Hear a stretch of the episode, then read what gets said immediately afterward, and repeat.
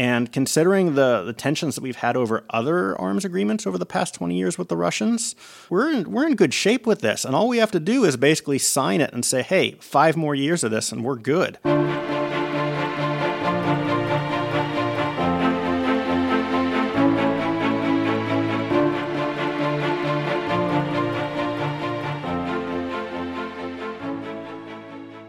Welcome to Flashpoint.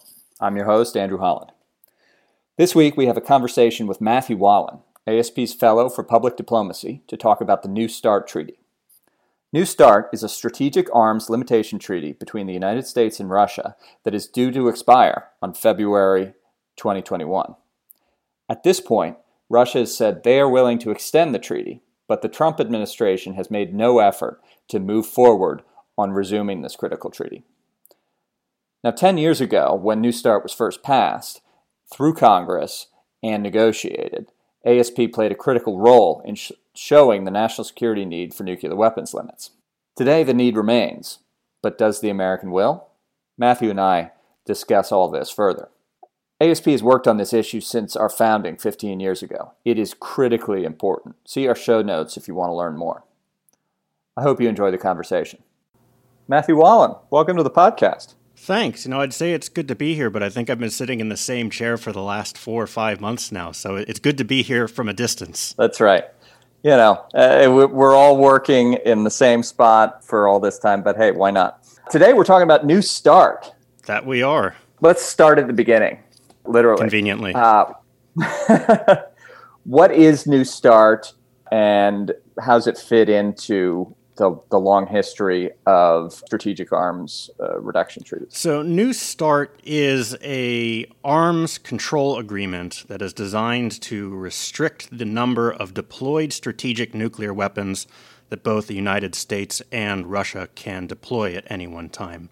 Uh, in terms of its history, it follows along a, a long history of arms control agreements dating mm-hmm. back to the 70s um, that were really ramped up under the Reagan administration and then continued through the Bush, the Clinton, and then the Bush administrations again.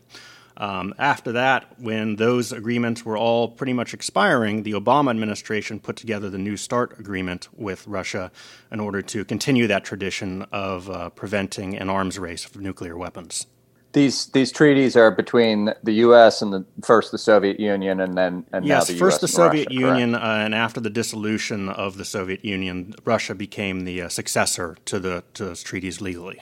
So let's start at first principles. Why do we need strategic arms treaties? Why can't we just have a, a competition between, you know, two nuclear armed powers. Because frankly, Bert the Turtle is not an effective mascot for preventing nuclear weapons or uh, or preventing our, our, imminent deaths, essentially. Uh, and for those right. of you who may not be, you know, familiar with Bert the Turtle, he was the uh, the 1950s cartoon character that taught kids to duck and cover. And I think we're all thankful that we live in a time where that's not a thing anymore even when it was a thing, duck and cover was just uh, to placate our, our mentality about this. That was not going to prevent people from being killed in a nuclear attack. So rather than being in the Cold War, where we're constantly worried about nuclear annihilation, and each country is fielding tens of thousands of nuclear weapons on a hair trigger alert, we all came to our senses and decided, well, it's probably a better idea to keep those numbers down um, not only to prevent the, the risk of an intentional nuclear war, uh, but to prevent the possibility of an accidental nuclear war.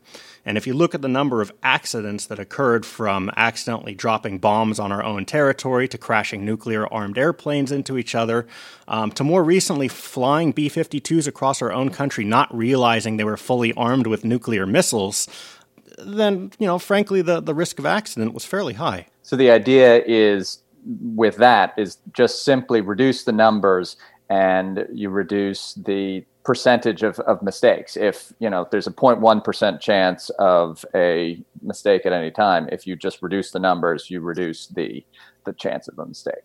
Exactly. But what about kind of the strategic choice? I mean, we started these uh, these strategic arms talks with the Soviets while the US and the Soviet Union were still head to head, nose to nose, rivals around the world. and you talked about the Reagan administration doing this. This isn't like the Reagan administration was friends with the evil empire, the Soviet Union. Why is it that these were seen as something to do, to uh, an important way to to push forward, even when we were enemies with them?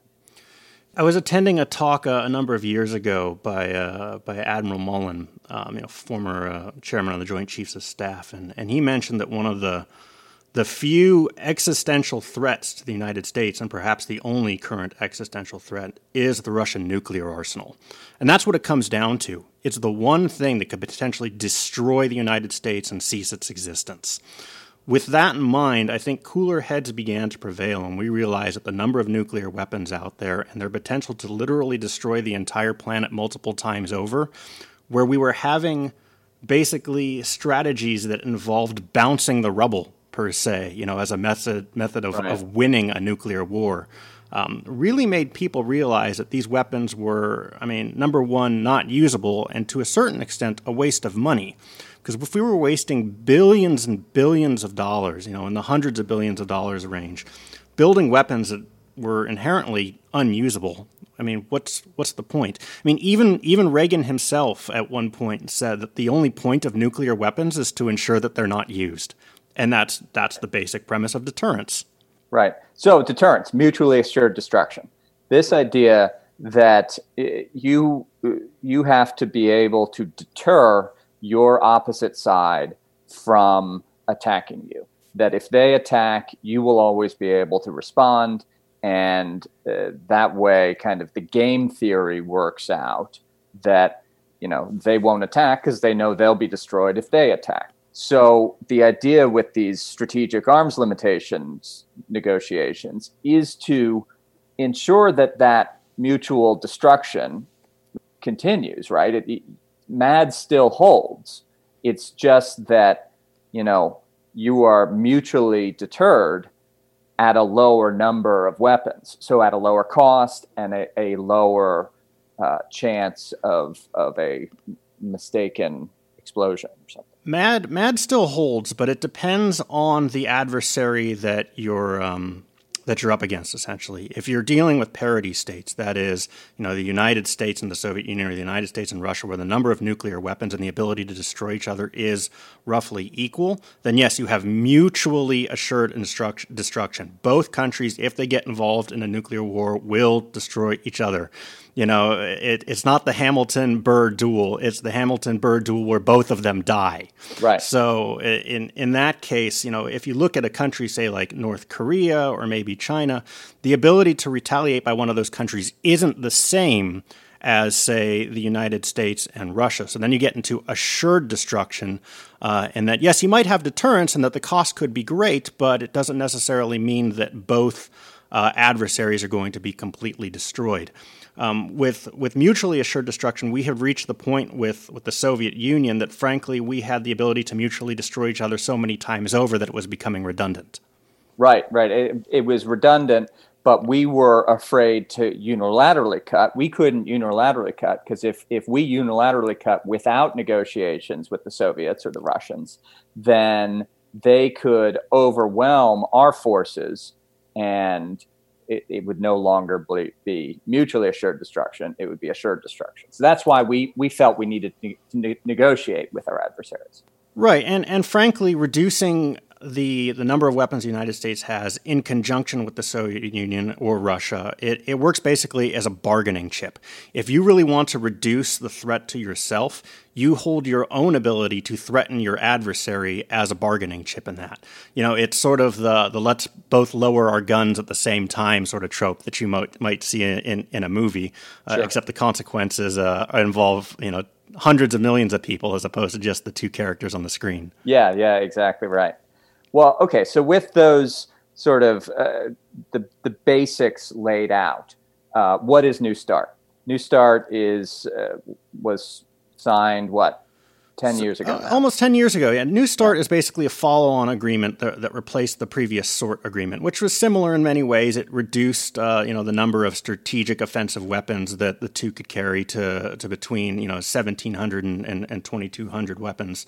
New START takes those reductions further. Uh, it cements new types of uh, inspection routines, preserves some inspection routines, changes the way that weapons are counted in some way. So, you know, if we get down into the nitty gritty of it, you know, New START reduces the number of deployed strategic nuclear weapons to 1,550 per side. Okay, what does that mean? Deployed strategic nuclear weapons. So deployed means they're they're ready to go. They're ready to fire. They're loaded onto an aircraft they're loaded onto a submarine. They're currently stationed in a missile silo on top of, say, like a Minuteman missile or something like that. Right. Um, when it comes to strategic weapons, well, people think strategic. Well, that's war winning. You know, that's that's a big weapon. No, that's not actually necessarily the case. In this case, the strategic weapon is about the distance that that weapon can right. travel.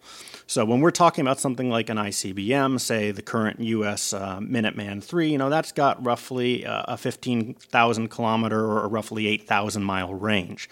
So we're talking about uh, intercontinental level weapons. Yep. Now, this of course also includes things like bombers and, and submarines because they can carry the weapon to its target. Exactly. So when we're when we're talking about the number of bombers deployed, they actually count a bomber as one warhead even if that bomber can carry, say, 15 or 20 warheads. And with submarines, the what I think is, is the most important part of the triad, the triad being, being our, our collection of, of land based missiles, submarine missiles, and then uh, bombers yep. that can carry nuclear weapons. You know, those submarines can sail into range, essentially, launch their weapons, and then remain hidden under the surface. Right.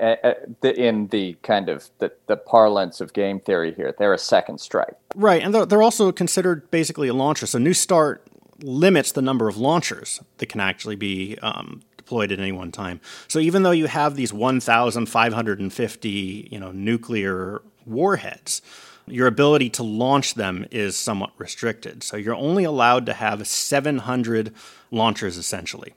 Uh, and those can be mounted again on submarines. They could be land based or they can be the bombers themselves. Yeah. Um, and you're only allowed to keep an additional 100. That is, if you've maxed out the 700. So you can have a total of 800 deplo- or, uh, deployed and non deployed launchers. So essentially, launchers that are sitting in reserve that you can bring up right. after a certain uh, amount of time because they, sit, they simply take time to set yeah. up. So this, this prevents a um, basically a breakout ability for countries that want to rapidly uh, expand their their launch uh, capability, uh, that makes it a lot more difficult for the U.S. or Russia to do that. So, so here we are, almost ten years out, and it was a ten year negotiated time period, right? So uh, mm-hmm. once once that ten year clock runs out next spring, then uh, barring some sort of thing to extend it or renegotiate it, it will expire and then there will be no no longer any mutual limits on nuclear weapons on anything. Yeah. On anything in the nuclear realm, there will be no restrictions and no agreements currently in place between the U.S. and Russia, which basically puts us back on an original Cold War footing when, you know, during the 1950s and 60s, there were zero restrictions. Yeah. And that's a, a pretty dangerous route. And, and even if you look at, at, you know, New START, even though it's a 10 year agreement, it had a seven year implementation period. So it wasn't until 2018 that both US and Russia came into full compliance with, with the uh, number of, of weapons that could be deployed. And even then, the number of weapons fluctuate. So even though we're, cur- you know, we're currently set to have a maximum of this 1,550, um, neither the US or Russia is currently fielding that number of deployed weapons. It's closer to the 1350 to 1400 range. So, you know, this this shows that, you know, both sides don't necessarily need the full number of weapons that these these uh, treaties allow. So, if that's the case, then why do we need a treaty at all? It, it, sure seems like the, the Trump administration here is making no efforts to extend the treaty. And, and if you look through the last couple of years, has actually pulled out of a number of uh, treaties, especially arms limita- limitation treaties. So, you know, to play devil's advocate here, if they're keeping below the limit and we're keeping below the limit, why not just let it expire? Because then there's no upper limit. I mean, essentially, both both are free to, to be under it because they know the, the, the limit that they are that they're held yeah. to. Essentially, you know, they they know they can build more if they want to get up to a certain amount, but if they don't need to, what's the point? I mean, when, when it comes to arms control agreements, these things are, are, are difficult to negotiate, and it's uh, mind-boggling to me why the Trump administration doesn't want to do this. You know, especially if, if we look at their position that you know, uh, you know, Russia can be our friend. You know, this is something that Russia wants to be our right. friend about. There's no evidence that they've uh, exceeded any of the limits. They've they've stayed completely within compliance of the agreement. And considering the, the tensions that we've had over other arms agreements over the past 20 years with the Russians, we're in, we're in good shape with this. And all we have to do is basically sign yeah. it and say, hey, five more years of this. And, and, and by the way, you know, um, the, the United States knows that they're in compliance with it because of the verification pro- protocols within it, because we're actually we can literally in. send yeah, we can literally send inspectors into Russia 18 times a year with little notice. We can go and physically look at all of their nuclear weapon systems. We can point at a random rocket and say, count the number of, of weapons that are on it, and we can go look at it. 18 times a year, uh, multiple different sites, and both countries take full advantage yeah. of this. There's been thousands of uh, data exchanges. There's been you know telemetry exchanges for miss- missiles. What this does is this creates transparency. You know, there's there's a saying or, or, a theory within within the international relations field of the, the security dilemma. Basically, that when a country builds weapons defensively, another country might interpret that as an exactly. offensive yeah. capability. So what they do in response is they build weapons to to match that capability or to exceed it, and it just becomes this never-ending yeah. cycle. New START tries to eliminate that by actually saying, look, here are our weapons. Come look at them. That's They're right. not secrets. You know exactly how many we have. And because you know how many we have, what they can do, and where they are, you don't need to yeah. build more than we have. And we can both sort of put an upper limit to the amount of, of, uh, of this, to, to yeah, the end goes, of the cycle. It goes back to kind of the game theory idea in, in that, you know, in a, uh, in an arms race, it's pr- a prisoner's dilemma, right? So that the prisoner's dilemma is that both sides are losers if they continue to to, to build more weapons. But that's the the kind of the baseline, the Nash equilibrium, the the equilibrium. But but where, even where, even on yeah. top of that, you know, it's not so much about winning or losing because it actually eliminates both of those things. Neither country loses and neither country yeah, wins exactly. in a way because they've eliminated the ability to win a nuclear That's war. Right. And you know, if we go back to the Cold War, like I was mentioning before, bouncing the rubble was was yeah. the tactic to win a nuclear exactly. war. So, uh, so one of the reasons we hear why the Trump administration doesn't want to do anything more on this is China. And so these are this is a negotiation that has existed solely between the U.S. and Russia.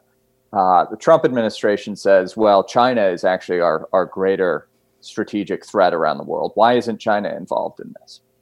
they're not in the same yeah. league remotely. You know, the, the, the U.S. has something like 20 times the number of nuclear weapons that, that right. China does. Um, China's got roughly you know, less than 400 nuclear weapons that, that we know about.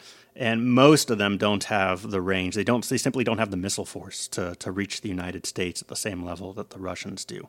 I mean, when we're talking about the, the U.S. and Russia each, you know, possessing somewhere in the, the five to six thousand range of total nuclear warheads compared to China, which is you know sitting down there at, at right. 400.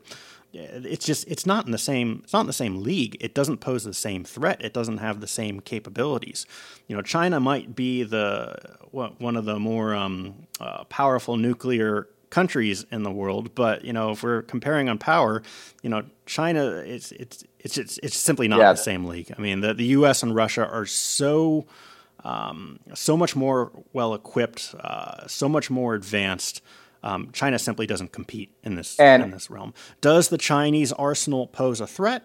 Sure. Does it pose a threat that could uh, literally physically destroy the entire United States? Right, now? and the and the idea is that there's no no need to negotiate those those limits down with the Chinese because the Chinese are already well under any sort of limit that that the United States would have. So so there's no good right. reason and to do it. We we deter them and their deterrence theory is different. It's not mutually assured destruction. It's just raise the cost enough to to ensure that that they think that they could get a couple of weapons through, and and that would be enough to stop the United States from doing any sort of and that's that's a valid type of, yeah. of deterrent. I mean, the, the deterrent is really to to make the cost yeah. high enough that your adversary won't take the course of action that will destroy yeah. you. So China has calculated where roughly its deterrent level, where its strategic needs actually are, and has met them. And it also employs a, a no first use policy. You know, China has basically stated we will not be the first ones to use nuclear weapons. The United States does not have yeah. that policy.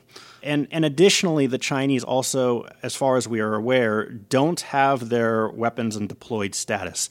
The warheads are not actually mated to hmm. the missiles, so that has them essentially off a hair trigger alert, unlike the U.S. or Russia. And you know the, the Chinese have have you know, and I hate to give credit to the Chinese, you know, given given all the, the terrible stuff that they've been doing. But you know they they've said sure you know we'll we'll be happy to participate in some sort of trilateral arms agreement with the United States and Russia. Russia has said the same thing. Yeah, sure, we'll, we're happy to have the Chinese involved. But the caveat for the Chinese is well, you know, you have to reduce your weapons to the level that we're at, which is the 400. So it would be a 95 percent reduction in in nuclear weapons. And frankly, frank, frankly, I don't think the United States is yeah. ready to do that. By the way, maybe that would be a good idea, but you know, yeah, it's just you know, a, such a drastic stack step. I, I, I think we could be perfectly content with 400 yep. nuclear weapons, but yeah, this this takes time. I mean, we usually reduce these things a few 100 mm-hmm. at a time, and and I think that's okay. But you know, I think there are ways to potentially get the Chinese involved in nuclear arms agreements, but this one, where the stakes are so high between the U.S. and Russia, to, the idea of tossing that away essentially in order to involve basically a non-player is is patently yeah, and absurd. and you know honestly, I I do think that that one of the ways, one of the, the places to to most go after the Chinese is on the intermediate nuclear uh, missiles sort of stuff, where they do have, you know, a strong intermediate distance ballistic missile program.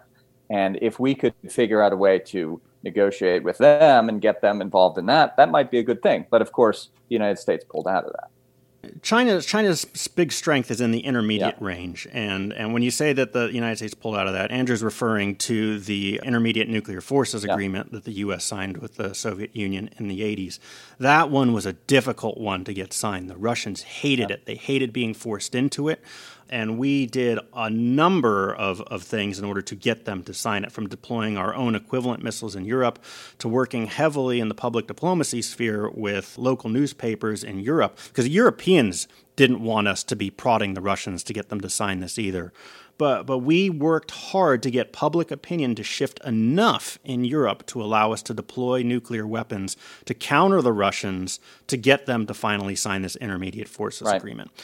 Getting China to sign this will be difficult because at that point, well, they don't really have a strong long range strategic deterrence against the United States. So their real strength in their nuclear force is in the intermediate yes. range. And we're ba- if we're basically telling the Chinese, well, we don't want you to have these weapons that you're actually competent with either. Yeah.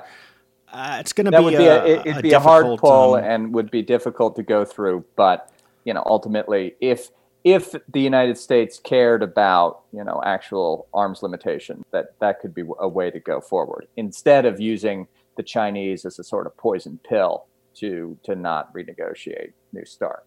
And you know the the difficulties, you know the the additional thorn in the side of trying to negotiate that type of agreement with the, with the Chinese is the North Korean yeah. deterrent as well, because you know we're not just dealing with the the Chinese in terms of the nuclear threat in, in Eastern yeah. Asia. We now have to contend with the with the North right. Koreans. The Chinese might say, well, okay, we want you to pull all of your nuclear forces out of the region if we're going to agree yeah. to this, and I wouldn't say that necessarily puts us at a disadvantage with with the North Koreans. You know, even if they do use a nuclear weapon, we're still going to beat them in yeah. a war. But it it, it, makes the the situation yeah. more dangerous. Yeah. Yes. So here we are. Next spring, sometime, New START. Given nothing else, New START will expire. Uh, also next spring. In February. In, okay, in February, New START will expire. So, so, right, right around the time that, that there may be a potential administration so that, change, you know, we did, we don't know this yet for that's sure. That's right. But. So so the, the new administration, whether it's a Trump or a Biden administration, is going to have this exactly. on their plate right away. So what what could we expect right away? Probably just an extension, right? Since nobody's doing the legwork to actually do any sort of update. The extension is easy. Yeah. You basically got to sign it and say we're we want an extension, and then you get another five years out of it. That gives you an additional five years to negotiate a replacement. Yeah. Um, because there's there's no provision for another extension on top okay. of that. That to me at this point seems to be the best option. I mean, the Russians have said they want okay. an extension. So let's just sign it and get it over with. And that gives us time to, to think about something else. Now, if we don't sign it, well, then, you know, all bets are off. Before President Trump came into office, he had mentioned at some point, you know, let there be an arms race, essentially. What a waste of money. You know, exactly. there are there are plenty of other weapon systems I can think of that we need to be spending money yeah. on. You know, whether that's uh, you know the new B twenty one, which will be a nuclear capable bomber, but frankly, you know, the B two is aging yep. out. You know, it's it's already 30 years yep. old. The B-52, you know, we're talking about a plane that the last version of it was built in the 1960s. It's going to be an 80 to 100 year old bomber. We complain about the, the amount of money we spend on the military, but frankly, we keep some of this stuff for a really long time. It gets old. Yep. And it needs to be replaced in order to, to be able to keep using it and to uphold the credibility of the deterrent. But we're talking about new drone technology that we need, countering cyber threats. There's so many other areas that we could be spending this money on versus another, you know, 5,000 nuclear weapons that we can't even use. Yeah. Spend the money on the weapons that we actually do use or, or the defensive equipment. Frankly, you know, body armored, better armored vehicles. You know, your podcast from the other week on uh, on electricity and possibly right. having electric vehicles to, to sever the uh, totally. the reliance on, on fossil fuels and, and having to, to drag con- convoys across the deserts and mountains. Yeah, I mean there there are practical technologies that we need out there, that we need out there on the battlefield that we can use and frankly, you know, with, with everything going on with COVID right now, and there's likely going to be cuts for budgets across the government. That's right. Um, we need to be strategic, you know, no pun intended, about what we choose to spend our money on. Exactly right. And so let's let's keep the uh, let's keep New Start and then figure out ways to you know reduce it further. While you know if you want to modernize the nuclear deterrence, which we've said we need we need to do and we want to do it's a heck of a lot easier to modern, modernize 1,000, 1,300 weapons than it is to modernize 5,000 weapons. So, so and cheaper and everything like that. So it makes sense.